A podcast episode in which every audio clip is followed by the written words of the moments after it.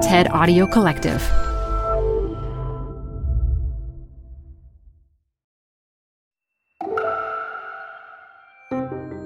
Hey, it's Elise Hu with TED Talks Daily. Today, we're going to hear from Nancy Lublin, who spoke at TED 2020, the prequel. She's a behavioral health activist who's launched a service called Crisis Text Line to help people who are in pain, whether it's in their relationships or from anxiety or suicidal thoughts. Given the crisis we're in now, her group wants to offer more help to more people, and you'll learn today how we can take part. This ambitious idea is part of the Audacious Project, TED's initiative to inspire and fund global change. Learn more at audaciousproject.org. And before we begin, a warning this talk does contain some mature content and may not be suitable for all listeners. Support comes from Zuckerman Spader. Through nearly five decades of taking on high stakes legal matters, Zuckerman Spader is recognized nationally as a premier litigation and investigations firm. Their lawyers routinely represent individuals, organizations, and law firms in business disputes, government and internal investigations, and at trial, when the lawyer you choose matters most. Online at Zuckerman.com. The best place to see stars is at home with Prime Video. Get everything included with Prime, like Mr. and Mrs. Smith, starring Donald Glover and Maya Erskine. Rent or buy hits like Mean Girls, starring Renee Rapp or add on channels like Max for the HBO original Curb Your Enthusiasm with Larry David. You've never seen so many stars in one place. Prime Video. Find your happy place. Restrictions apply. Prime membership not required to rent or buy. Prime membership required for add-on subscriptions. See Amazon.com slash Amazon Prime for details. TED Talks Daily is brought to you by Progressive. Progressive helps you compare direct auto rates from a variety of companies so you can find a great one, even if it's not with them. Quote today at progressive.com to find a rate that works with your budget. Progressive Casualty Insurance Company and affiliates. Comparison rates not available in all states or situations. I'm 14 and I want to go home. My name is Beth. I'm here for you. Tell me more. I've run away before, but I've never been involved with anything like this. I think they put drugs in my liquor. It sounds like you feel you're not safe. The fastest way for me to get help to you is for you to call 911. LOL, Beth. If they hear me, they'll kill me. They're about to send another man in to have sex with me. Please hurry. Okay, it sounds like you're in danger. I can call 911 for you and send help. You're being very brave. Thanks, Beth. Tell the police to be careful. These men are armed. I can share this story with you because it was widely reported in the in news outlets throughout the country. We did call 911. Uh, the police rescued this girl, two other girls, and arrested three men, all at the Motel 6 in San Jose. My name's Nancy Beth Lublin. I'm the co founder and CEO of Crisis Text Line, the free 24 7 service that helps people by text and messenger with mental health and behavioral health issues. And when I go on the platform as a crisis counselor, I use the alias Beth. I happen to be the crisis counselor who took that conversation. But this is what Crisis Text Line is it's strangers helping strangers in their darkest moments to stay alive, feel less alone, and to remind them how strong they are. Crisis Text Line launched quietly in August 2013 in Chicago and in El Paso. And within four months, we were in all 274 area codes in the United States because people used the service, had a great experience, and shared it with their friends. That's organic growth. And in six and a half years, we've now processed about 150 million messages. The people who use our free 24 7 service skew young because it's text. So they skew young. 45% are under the age of 17 also poor, racially diverse, 17% identify as Hispanic, and 44% LGBTQ. The top five issues that we see are relationships, depression, anxiety, self harm, and in approximately one in four conversations, suicidal ideation. Everyone texting us is unhappy. Yet we normally have about an 86% satisfaction rating from our texters. Um, what makes it so good? The technology, the data, and the people. So, the technology. It is not an app. It's not something you have to download. It's free. There's no complicated intake survey. So it's really user friendly. You just text us. We use machine learning to stack rank the queue based on severity. Kind of like a hospital emergency room would take the gunshot wound before the kid with the sprained ankle. We work the same way. So we take the high risk cases first. So the person who swallowed a bottle of pills would come before someone else. This is data science to save lives but it's humans who do the counseling. We've trained over 28,000 volunteer crisis counselors who apply online, go through a background check, and then about a 30 hour training. And if they pass, not everybody passes, there's only a 33% pass rate, they can save lives from their couch. Um, it's a new gig economy for volunteerism, like Uber or Lyft for volunteerism.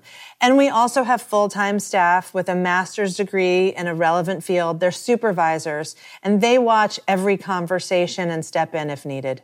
Thanks to this technology and data and our volunteer labor model, we're able to reach tons of people in pain, people who don't have access to other resources like the gay teenager who can't share with his parents because they keep telling him to pray the gay away, or the girl who can't sleep at 2 a.m. because she's got anxiety about finals and she, she doesn't want to disappoint people who love her.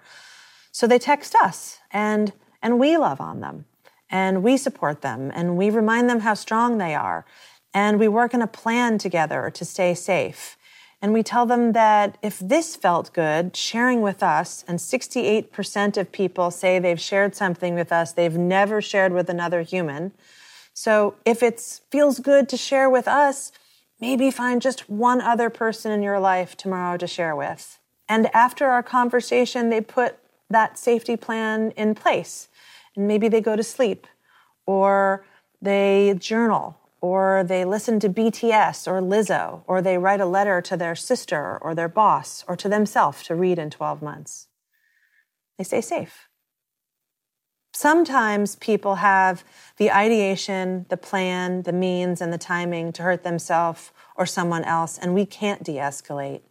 Like the man in Texas five years ago on Christmas Eve who told us he only felt pleasure when he inflicted pain and he wanted to kill women and he was going to do it that very night. In those imminent risk situations, we call 911. And thank goodness for 911 because in that Texas incident, as reported in the news, they did send help. They sent the police to his home and they found him with an arsenal of loaded weapons and on record as being in possession of a human foot.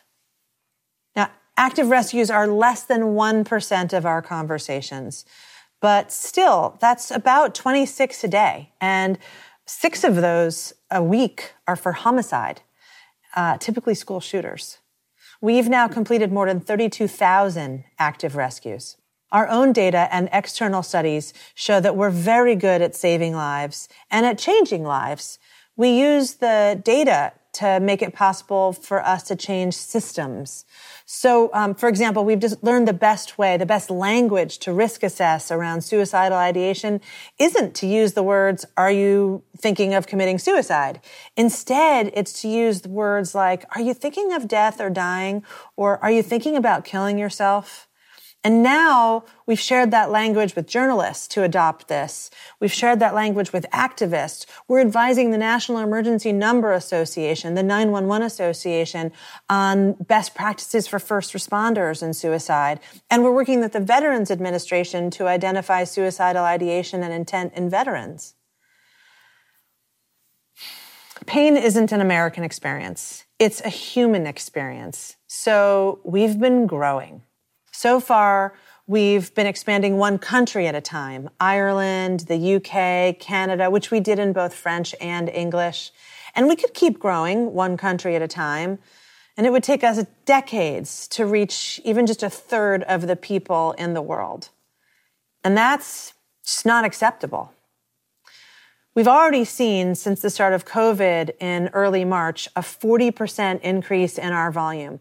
78% of our conversations inc- include words like freaked out, scared, panic. People are worried about the COVID virus, and so they're nervous about symptoms and they're concerned for family on the front lines. We're also seeing the impact of the quarantines themselves. People are away from their routines. Um, perhaps they're quarantined with abusive people. So we've seen a 48% increase in sexual abuse and a 74% increase in domestic violence. One of the biggest impacts we've seen of the virus and the lockdowns is the financial stress. We're seeing more people reach out with fears of bankruptcy, fears of homelessness, and other financial ruin. And right now, 32% of our texters identify as coming from household incomes under $20,000. That's up from our typical 19% low income. So we need to grow quickly. For months, we were planning on announcing that we were going to expand by language, five languages in the next five years, covering 32% of the globe. And then COVID happened. Things changed. And now five years feels like a luxury. So today, right now, we are committing to do it in half the time, five languages in two and a half years. We're going to turn on Spanish everywhere, English everywhere, Portuguese everywhere, French everywhere, and the fifth language, Arabic. So we're going to bring our service to countries and populations that have limited mental health services and almost no data about what's going on. These include immigrant populations who have phones and young people who are often not counted in studies, but they have phones. So we're going to shift to language, which makes the technology easier because in addition to text, we're going to be using WhatsApp and Messenger. And global expansion helps us with middle of the night capacity because we'll have time zone coverage. So think about it. This will be strangers helping strangers around the world, like a giant global love machine. And the fact that the TED community has supported our audacious dream is just deeply, deeply meaningful um, to me and to everybody on our team. And the best way for us to show our gratitude is to just let you know that we are ready and we are fired up. And we're going to use this support to impact millions of lives around the world. Times are hard and it's confusing and it's depressing. And sometimes we all feel alone, especially in isolation. But no matter what age, no matter what your situation is or where you live, will be at your fingertips, in your pocket. I've been thinking a lot these last few weeks about that trafficked girl who I connected with. And I hope she's somewhere safe. I, I, don't know. I don't know how she's quarantined or who she's with, but I hope she's safe. And I don't know last year how she had our number or even how she had access to a phone to reach out to us. I never asked her because it didn't matter. What mattered was that she could contact us, that she did have it and that we got help to her quickly. And that's the goal is to make it easier for people to get help than avoid getting help. Then in moments of hardship, of danger, of physical distance, that nobody is ever alone. That thanks to Crisis Text Line, none of us is ever actually alone.